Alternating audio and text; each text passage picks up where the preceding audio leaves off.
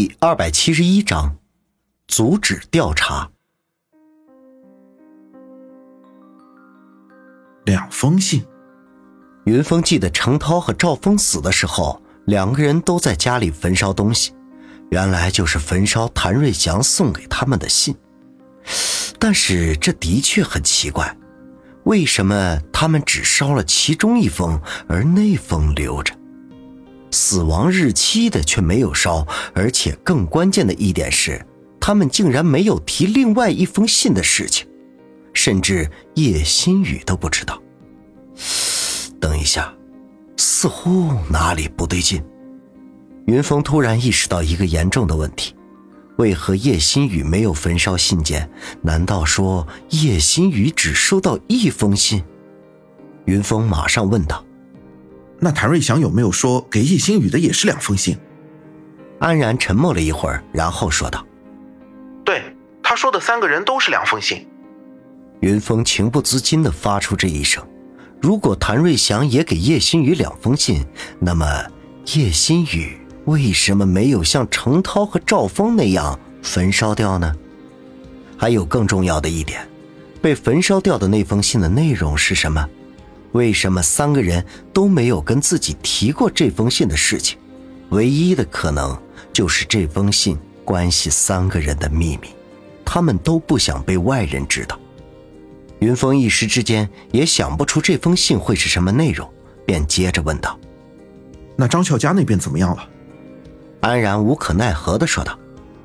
他自然不承认杀了叶星宇，至于凶手为什么在他包里，他解释说是叶星宇让他拿的。他说虽然外面防守森严，但是叶新宇仍旧不放心，所以在进办公室的时候，叶新宇给了他一把匕首，而且叶新宇自己也带了一把。而叶新宇换床位的时候，他事前不知情，就在快要断电的那一刻，叶新宇突然要求换床铺，自己惊诧之间忘记拿上了自己的小包了。云峰心中一动，那现场应该还有一把匕首才对啊。安然更加无奈，你说的没错，我们后来在另外一个床铺上发现了叶星宇的包，而包里赫然放着另一把匕首。所以张巧家的嫌疑应该排除了吧？呃，那倒不一定。云峰哼了一声，哼，谁会那么笨，用自己带来的东西杀人，而且杀完人之后还把凶器放回自己的包里。更可笑的是，自己杀完人之后还不能逃走，把自己变成了唯一的犯罪嫌疑人，这是有多猪脑子？电话那头，安然又沉默了半晌，然后说道，好吧，其实我也基本同意你的观点，所以没有特殊的事情，我们很快就会放了张乔家。另外，安然又停顿了一下，然后等了很长时间才说道，另外，你是不是该停手了，不要再插手这个案子了？云峰微微一愣，问道，为什么？安然却冷冰冰地说道，要知道这个可是命案，应该由我们警方来调查。云峰狡黠的一笑，可是我是受人委托的，怎么能够半途而废呢？安然却马上打断他说道，你不要忘了，你受他们委托是干什么的，他们只是委托你调查恐吓信这个事情，而你确实也不负众望，亲自把送恐吓信的人给抓住了，所以他们委托给你的案子你现在已经调查清楚了。云峰深感意外，安然说的似乎很有道理，自己一时之间竟然无法反驳。安然见云峰沉默不语，微微叹了口气，云峰，相信哥们儿，这次这个案子你最好不要插手了。云峰只得敷衍他说道，那好吧，我考虑考虑。安然却能听得出来，微微不耐烦地说，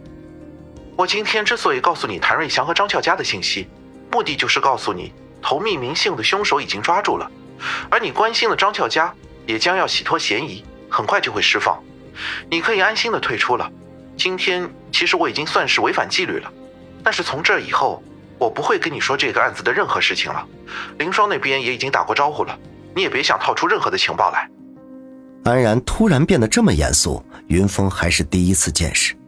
他更加怀疑叶新宇这个案子干系重大。终于，云峰还是忍不住说道，为什么你们突然这么紧张兮兮的？是不是这个案子和六年前的案子有关？安然马上说道：“你这是听谁说的？”云峰不加思索地说：“叶新宇。”这时云峰也才猛然想了起来，当时叶新宇确实说过这句话。他说他总觉得这次的案子和六年前的案子有关。那个时候云峰以为他是为了提起自己的兴趣故意这么说的，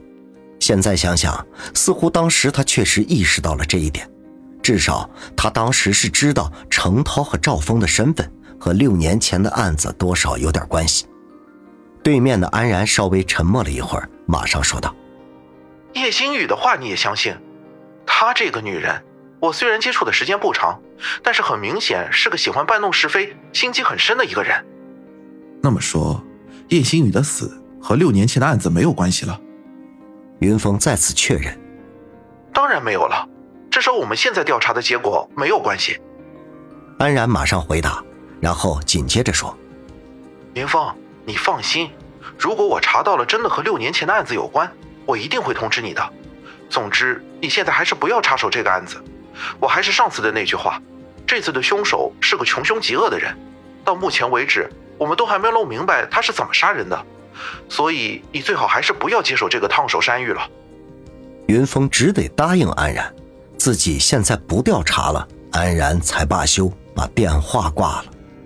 云峰电话一挂掉之后，就听到旁边老飞和方寸正在激烈的争吵着，原来两个人在争论到底是什么人杀了叶新宇三人。当然两个人争论的观点也相当无聊，老飞认识是鬼魂杀了三人，而方寸则认为是拥有超能力的人杀了叶新宇三人。两个人说的都有理有据，老飞认为是向阳小学坍塌事件死去的亡魂，尤其可能就是李媛媛本人不愿意轮回化作厉鬼来报复三人。而方寸的观点更加无厘头，他认为是在向阳小学坍塌事件里，肯定有一个人在生命危险的情况下激发了自身的超能力基因，逃脱